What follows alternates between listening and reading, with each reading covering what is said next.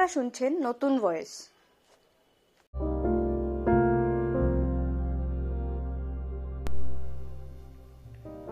দ্বিতীয়বার করোনা আক্রান্ত মেক্সিকোর প্রেসিডেন্ট। মেক্সিকোর প্রেসিডেন্ট আন্দ্রেস ম্যানুয়েল লোপেজ দ্বিতীয়বারের মতো করোনা ভাইরাসে আক্রান্ত হয়েছেন। স্থানীয় সময় সোমবার এক টুইটে কথা জানিয়ে তিনি বলেন, তার উপসর্গ মৃদু। আন্দ্রেস টুইটারে লিখেন, আপনাদের জানাচ্ছি যে আমি কোভিড উনিশে আক্রান্ত হয়েছি, তবে উপসর্গ মৃদু। আমি আইসোলেশনে থাকব এবং ভার্চুয়ালি অফিস করব। সুস্থ না হওয়া পর্যন্ত স্বরাষ্ট্রমন্ত্রী আদান আগস্ত লোপেজ সকালের নিয়মিত প্রেস ব্রিফিং ও অন্যান্য পাবলিক ইভেন্টগুলো চালিয়ে নেবেন বলে প্রেসিডেন্ট জানান।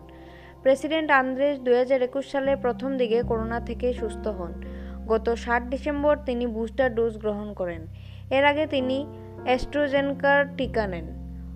উল্লেখ্য, বিশ্বের অনেক দেশের মতো মেক্সিকোতেও করোনার নতুন ঢেউ আছড়ে পড়েছে। তবে আগের ঢেউয়ের তুলনায় দৈনিক মৃত্যুর সংখ্যা কমেছে।